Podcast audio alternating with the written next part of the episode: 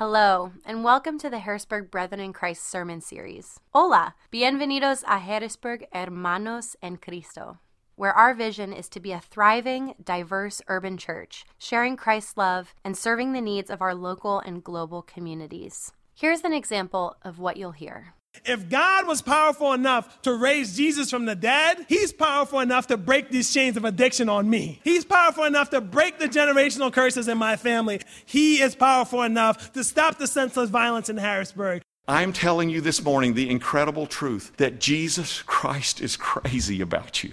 Helping each other to experience God's love, God's power, God's healing, helping to change one another's lives. Church can continue to be a place where church can continue to become a people, my people. Let's pray. And now, here's this week's sermon. I hope that it speaks to your heart.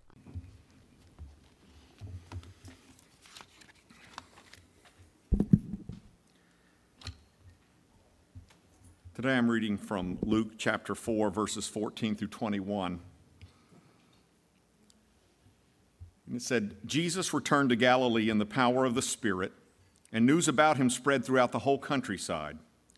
He was teaching in their synagogues, and everyone praised him. He went to Nazareth, where he had been brought up, and on the Sabbath day he went into the synagogue, as was his custom. He stood up to read, and the scroll of the prophet Isaiah was handed to him.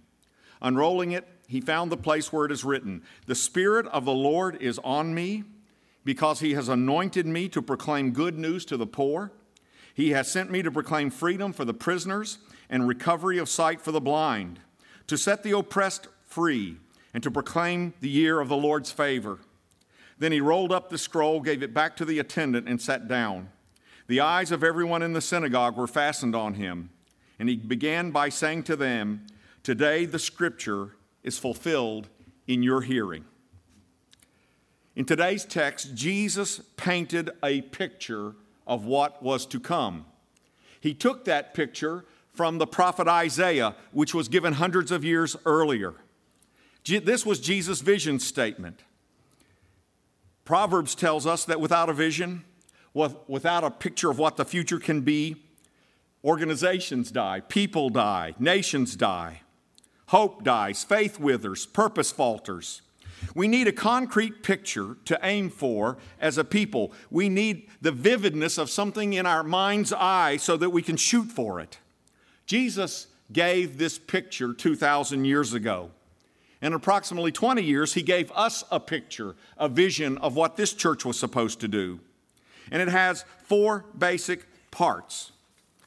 The first part of our vision is that, soon as I get there, is to provide holistic ministry for people, to meet people at their point of need. Jesus met human need when he preached the gospel. In fact, it was part of his message. Jesus healed the blind. He caused the lame to walk. He delivered people from devils. He fed the hungry. He touched the outcast. He, the first part of our vision is to do what Jesus modeled helping obvious human need. I mean this in the most biblical way. But for many, salvation is not enough.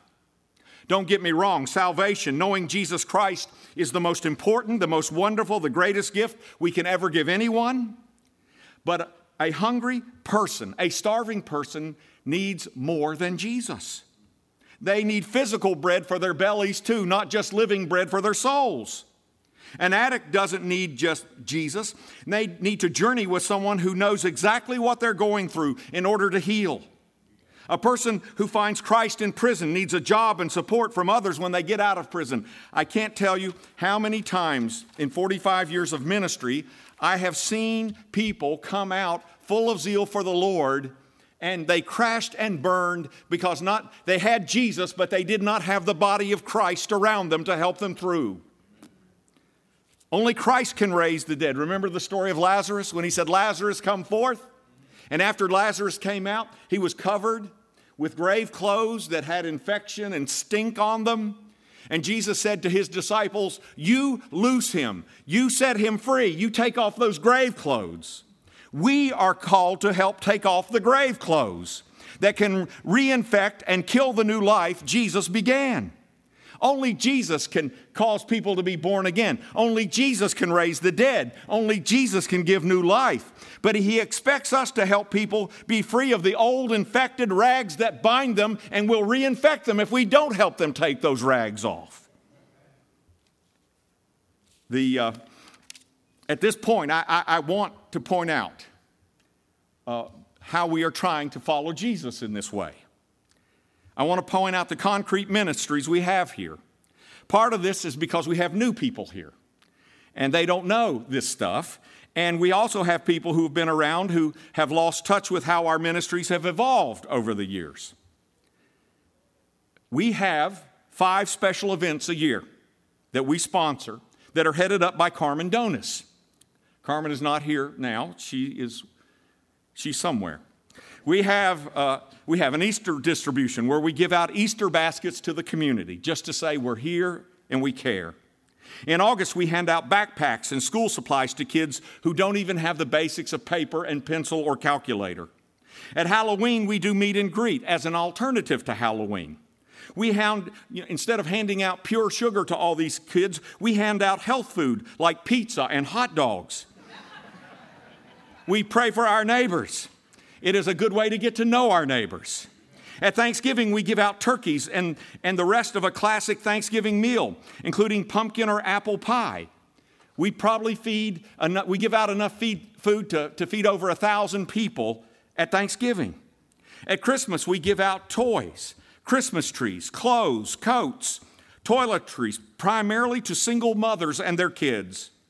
I didn't realize how much this event meant to the community until one Christmas it was snowing, and we got up that Saturday morning for the event, and it had already dumped six inches of snow, and the snow was still pouring down. And we seriously considered canceling the event. The event. But we said, some people are desperate for this. Let's go. There'll only be a handful of people show up, but let's go and open the church anyway. And when we got to the church, there was a line of over 100 people stretching around the corner of the church waiting on us. And everybody, or almost everybody, that had filled out a form to come to this event had sh- showed up anyway, and we were blown away. We had no idea how much this meant.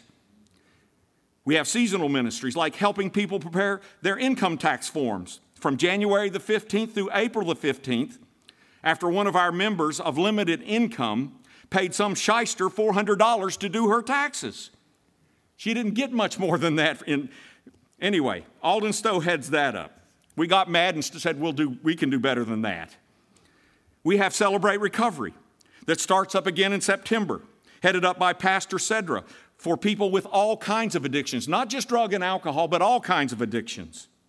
Lynn Taylor heads up Girls Who Code. Whatever that is, I support it. Sounds like a CIA operation to me.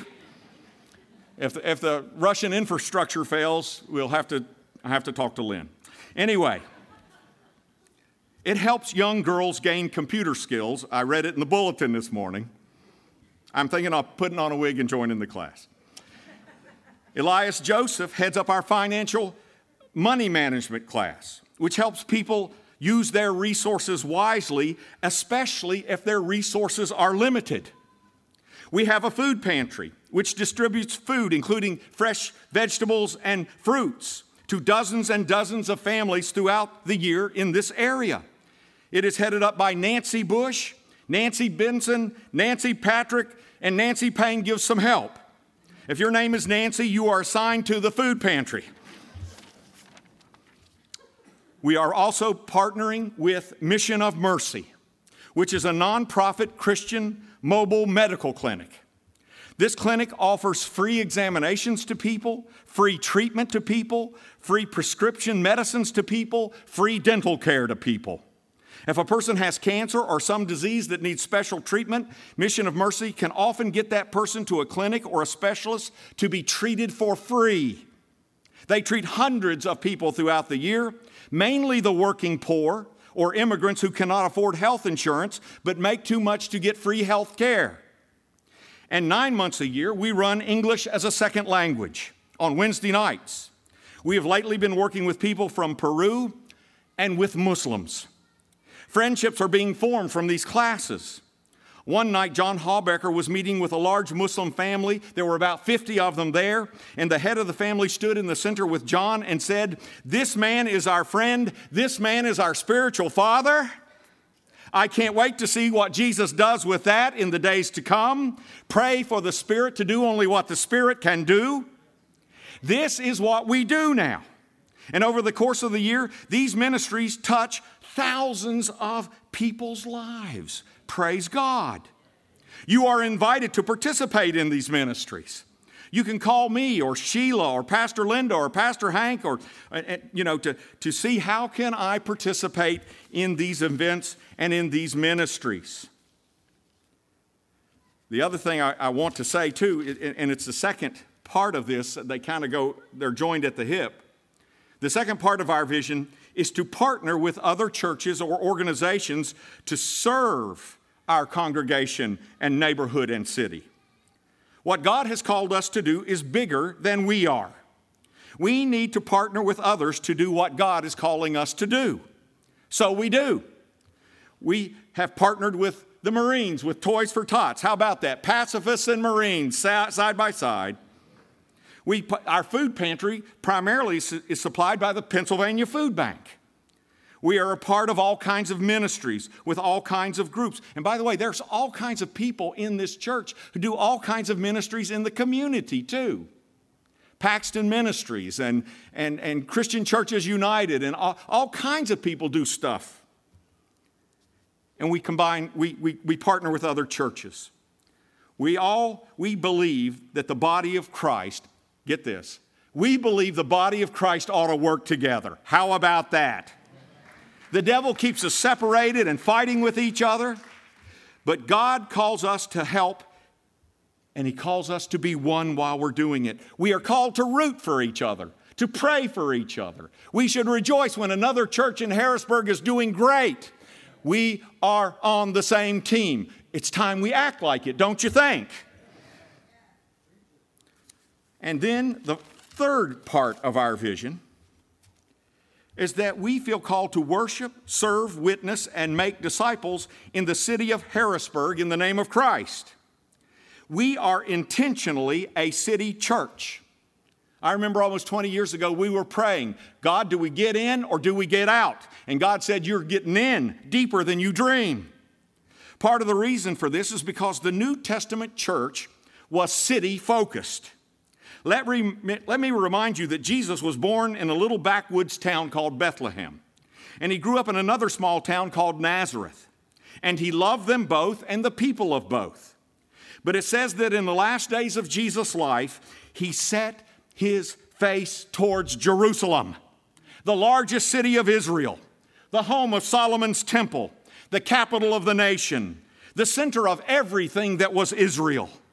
What Jesus knew was that if he was going to start a global movement, a new kingdom, it needed to happen in an urban center, not out in the desert somewhere. Because cities are centers of culture, they are centers of education, centers of communication, centers of influence, economic centers. Jesus chose purposely to challenge the powers that be in the city of Jerusalem. He chose to engage in theological debate at its highest level in the city of Jerusalem. He shook the establishment. And where did he do it? When he cleansed the temple in the city of Jerusalem. Jesus was celebrated in Jerusalem on Palm Sunday. He was tried in Jerusalem. He was crucified in Jerusalem. And he rose from the dead on the outskirts of Jerusalem. Why? Because he wanted Israel and the world to know what God had done and was doing through him. Jesus knew if Jerusalem was shaken by his life and death and resurrection and his message, all of Israel would soon hear about it if it was done in Jerusalem. Christianity itself moved from city to city. If you read the book of Acts, if you read church history, it went from Jerusalem and after they were persecuted in Jerusalem, they all ran over to Damascus, and there's where Paul started persecuting them. And then they ran to Antioch, and there in Antioch was where the first missions, missionaries were sent out from. And it was a church of Jew and Gentile and Greek, it was a church of black and white and Semite. It was this, it was this beautiful tapestry of people there in Antioch. And from there, they went into the cities in Asia Minor and into the Greek world at Corinth and Philippi and other places. And then they went uh, to Rome itself, the capital of the world. Remember, the two greatest apostles, Peter and Paul, where did they die? They died in Rome. They died sharing the gospel in the capital of the world because they knew if the gospel took hold in Rome, it would go everywhere. We should not forget that the book of Revelation was written to the churches located in the major cities of Galatia or Asia Minor Laodicea, Thyatira, Philadelphia, Ephesus, and others were the large cities in what we now call Turkey. The Holy Spirit did not send Paul and Silas and Barnabas and Timothy to focus on rural areas, although people in rural areas deserve the gospel too. He sent them into urban centers to witness and to debate with the great minds and religions of the world. Because the Spirit knew if the cities were won to Christ, the word would spread from them to everywhere. Remember in Acts chapter 19, verse 10? It says that Paul debated in the synagogues for two years in Ephesus and he performed great miracles in Ephesus. And I love what it says. It says, as a result, all the Jews and Greeks who lived in Asia Minor heard the word of the Lord. Please get this. Paul, all of Asia Minor heard the word of the Lord because of what Paul did in Ephesus. Paul never left Ephesus, and yet the word spread all over Asia Minor. Win the cities, win the world.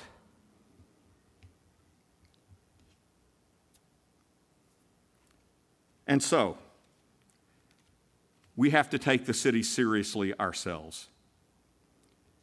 If we lose the cities, the world will go down with them. If we win the cities, the gospel will spread.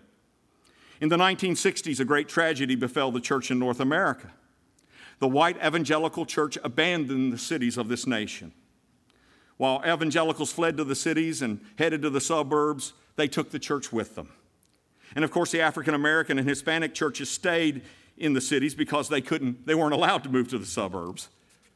And so, what we had is that our cities began to, de- to decay.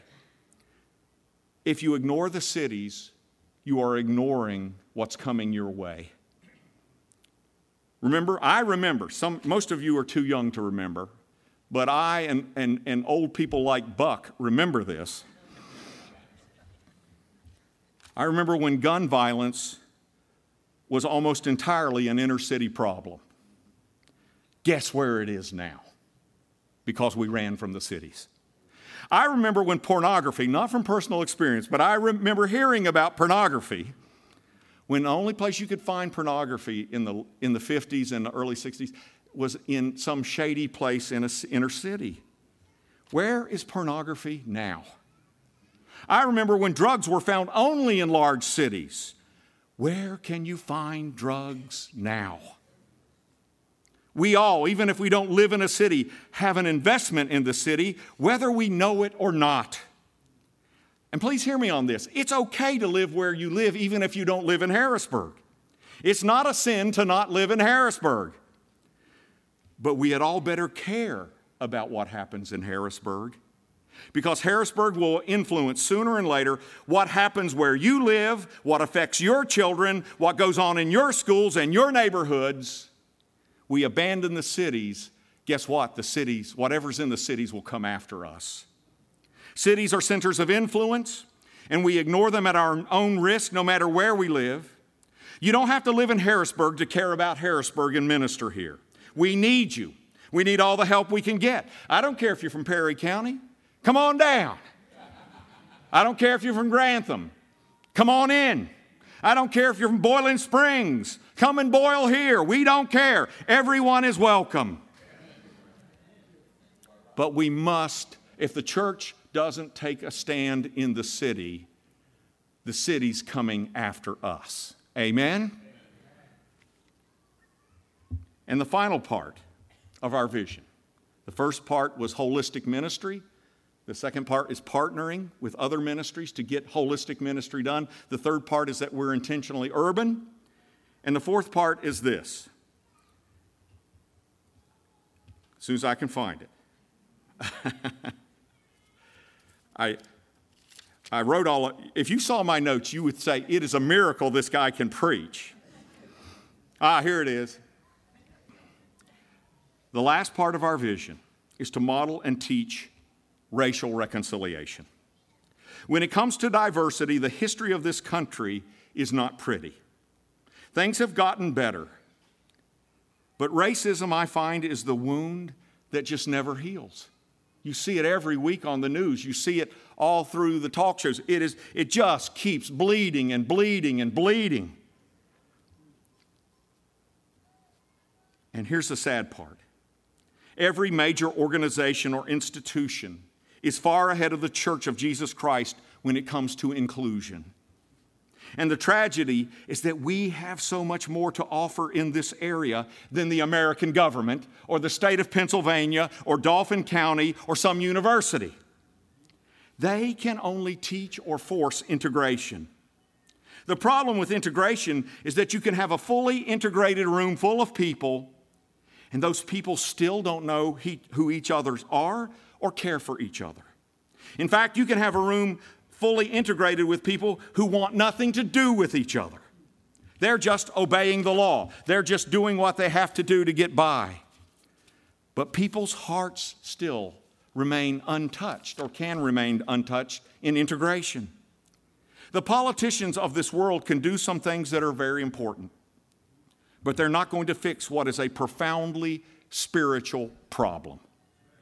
Governments can legislate justice, and they should, but they cannot legislate away hatred. They can legislate good laws, but they cannot legislate love. They can deal with the symptoms of racism, but they cannot cure its cause.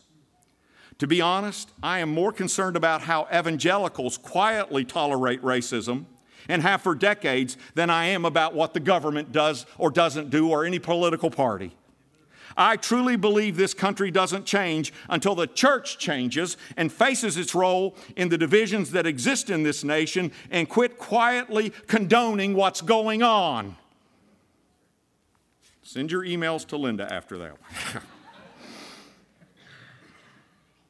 On April the 9th, 1906, in the city of Los Angeles, something astounding happened a revival broke out, a revival that is still resonating more than any revival in history right now globally. The revival was called the Azusa Street Revival. That's where it started on that street. And it was led by an African American man named William Seymour.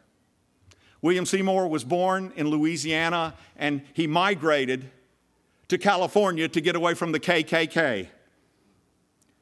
And one night, when this revival broke loose, here's what happened to William Seymour.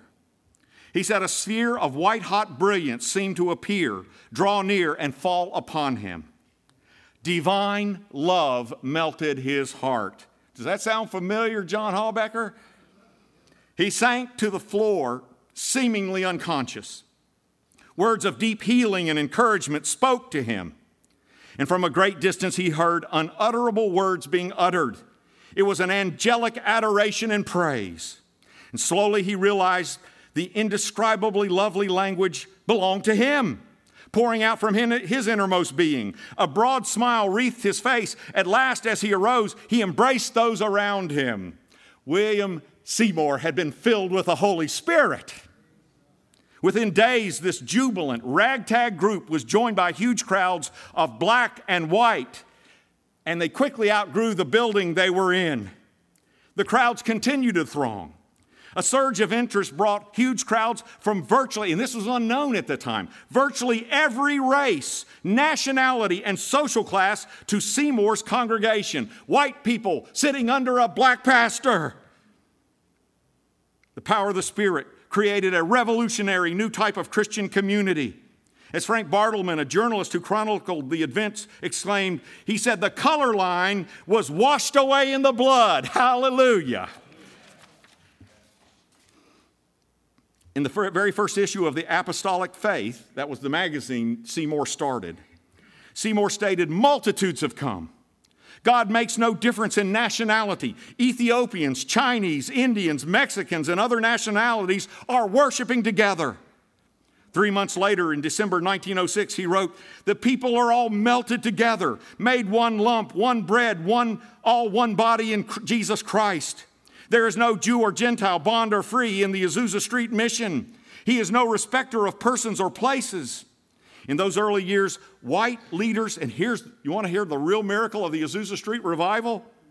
In those early years, white leaders came in large numbers, repenting of their racial attitudes and working alongside Seymour. Hallelujah. Never in history had such leadership surged into the church of a black pastor. And, he, and, and, and one writer said that was even more than tongues or glossolalia or healings. That was the real miracle. It was the interracial miracle of, of Azusa Street. In the Apostolic Faith magazine uh, article, Seymour noted, he said, No instrument that God can use is rejected on account of color or dress or lack of education. This is why God has built up the work. This openness, by the way, extended not only through class and race and ethnicity, it included women. Most of the most powerful leaders flowing out of the Azusa mission were women. Women by the score would arm themselves with Bibles and anointing oil and walk from house to house looking for people in need. If they found any who were sick, they would anoint them and pray. They would volunteer their services in the name of Jesus, cleaning strangers' houses, doing dishes, or caring for their children. There's the Holy Ghost. Seymour said on the day of Pentecost, they preached through the power of the Holy Ghost, and Jesus is there, and he is neither male nor female, all are one. And finally, Seymour stressed genuine Christian love above all else. This was more important to him than tongues. He wrote, The Pentecostal power, when you sum it up, is just more of God's love. If it does not bring more of God's love, it is simply counterfeit. He said, Tongues are not the real evidence of the baptism in everyday life. If you get angry, if you speak evil, if you backbite, if you are angry, I care not how many tongues you have, you do not have the baptism of the Holy Spirit. I like that. The Pentecostal movement, and trust me, I'm not trying to turn this church into a Pentecostal church. I got a little of it in me. I used to be a Pentecostal preacher, but I'm not, I'm not going to inflict it on you. But the biggest, fastest, most vital movement of Christianity on the globe is the Pentecostal slash charismatic movement. They are at 600 million and counting. The world is on fire in Central America, South America, Africa, Asia because of this. And again, I want to emphasize what this really means. It really means that when you are filled with the Holy Spirit, prejudice is driven out. When you are filled with the Holy Spirit, sexism is put on the shelf because God can use anybody and everybody. When you are filled with the Holy Spirit, it doesn't matter how much money you have, God uses everybody. He is no respecter of persons. When you are filled with the Holy Spirit, love pours through you into the world. That is what it means to be filled with the Holy Spirit. We can do so much better than integration. We are called to reconciliation. We can help people get to know each other. We can join, uh, form fellowships with people different than ourselves and form friendships with people different than ourselves. We can be knit together by the Holy Spirit in love. There is no government agency that can do what the church can do. The Church of Jesus Christ in North America should be leading the way in dismantling racism. And the truth is, and we have the truth is we have more to offer than any other institution in America, and we're lagging behind. God help us. God have mercy on us. We are here to be a part of what God is trying to do to reconcile us all in the Spirit under the headship of Jesus Christ. We are a part of a new kingdom that is called to reflect heaven, a place where people from every nation and tribe and tongue and ethnic group worship the Lamb that was slain together. We might as well start doing it here because we're sure going to be doing it for eternity. We are called to be healers. The government cannot be healers, we can be. We are called to be ambassadors of reconciliation. Politics will never be ambassadors of reconciliation. We have in our congregation, I think the last time Pastor Linda counted, I think we have at least 20 different nationalities or ethnic groups. We have white. If you are white, will you sit there? Thank you. we have white. We have African American. We have people from India. We have British Guyanese. We have an Egyptian. We have Puerto Ricans. We have uh, Liberian on our staff. We have Ugandan. We have Kenyan. We have a person from, from Ghana. We have a Haitian. We have Mexicans. We even have people from Canada. Is that, that's not how you pronounce that? Oh, okay. I heard they're building a wall. Anyway,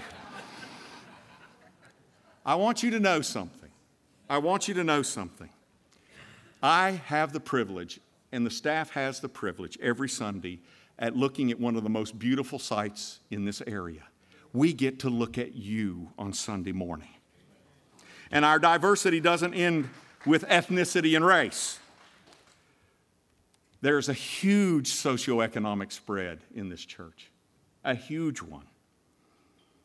There's a large educational spread in this church, and it's huge. We have very little homogeneity to fall back on. Only the Holy Spirit could create this, and only Jesus is holding us together because there's no other reason. We have no fallback position. If we can't get along because of Jesus, there's there's just no other things that draw us together. Flesh cannot help what's going on here. God help his church to rise. And, you know, one of the things that's starting to encourage me is that in later in September, Hank and I will be leading uh, a church at Camp Hebron on how do they become diverse, how do they, they become multi ethnic. And it will be the 11th church or organization that has reached out to us. It, Actually, even one brethren in Christ church asked for our help on how to be one. We're yay, we broke through.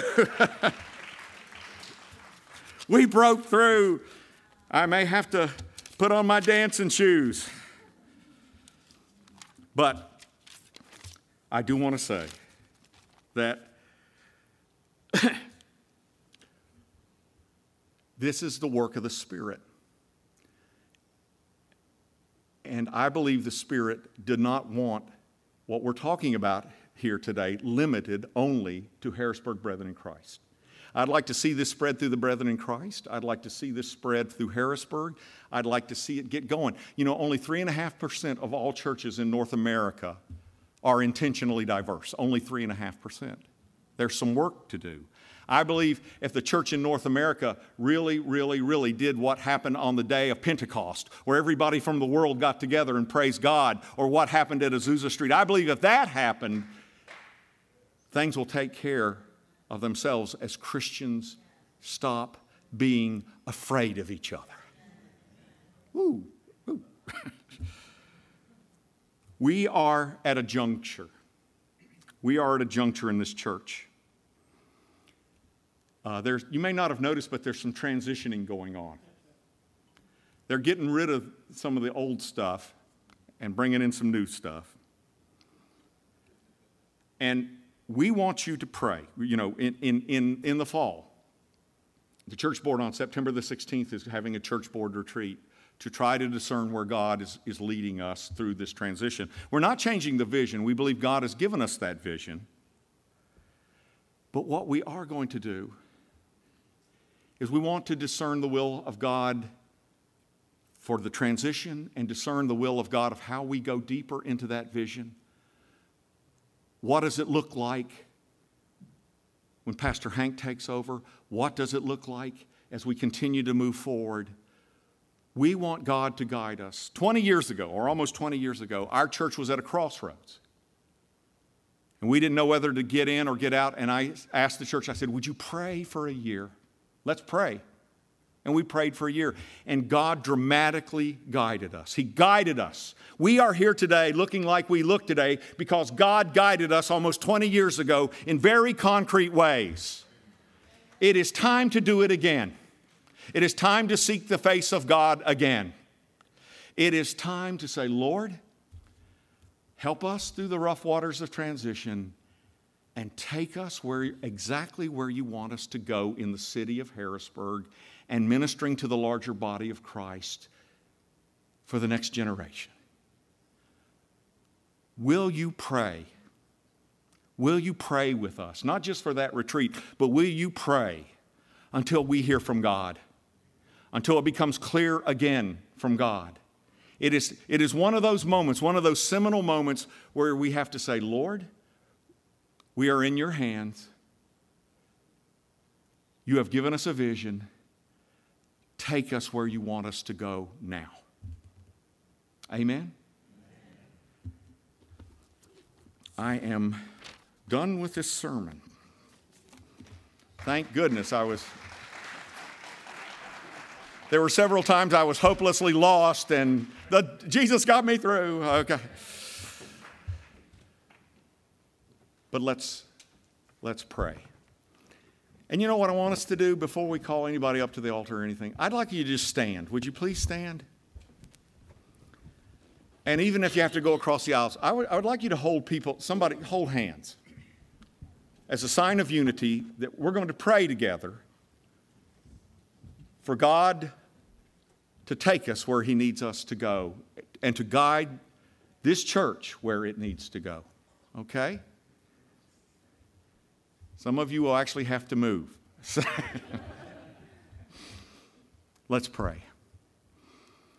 Lord Jesus, we are yours. We praise you for what you've done in us and through us and to us. Lord, we, I, I personally am amazed to be where I am now, looking at what I'm looking at now.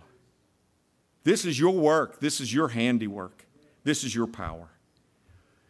And so, Lord, now we, we reopen our hearts and minds again for you to lead us. Lord, we are sure that there are doors that are open and doors that are closed in the city of Harrisburg. Would you show us which doorknobs to rattle? We are sure that there are ministries you may want us to ease up on or let go and new ministries to undertake. Will you show us those ministries? And above all, Lord Jesus, fill us with the power of your Spirit, not only to discern your will, but to carry it out. Fill us with your power to love like you love, the love that tears down all walls, the love that joins and reconciles us all together. Take the love of heaven and pour it into our hearts this morning, Lord Jesus, we pray. We do pray, Lord Jesus, that you use us and guide us and empower us to bring in the kingdom of God in ways that we do not expect, ways that we do not see coming, and yet it will change us again forever. Lead us, Holy Spirit. Lead us, risen Christ. Show us the way, Heavenly Father. Take us to that place and begin with our hearts, each individual heart. Lord, it's easy to get in a rut, it's easy to get in a groove. It's easy to quit expecting new things or quit expecting you to move. Fill us again. Show us. Saturate us with your love until it cannot be contained, until it cannot be contained, and it spills into the streets of Harrisburg, into our neighborhoods, into our relationships. Fill us again with your Spirit, Lord Jesus. In your name we ask it. And God's people say, Amen and amen. You may uh,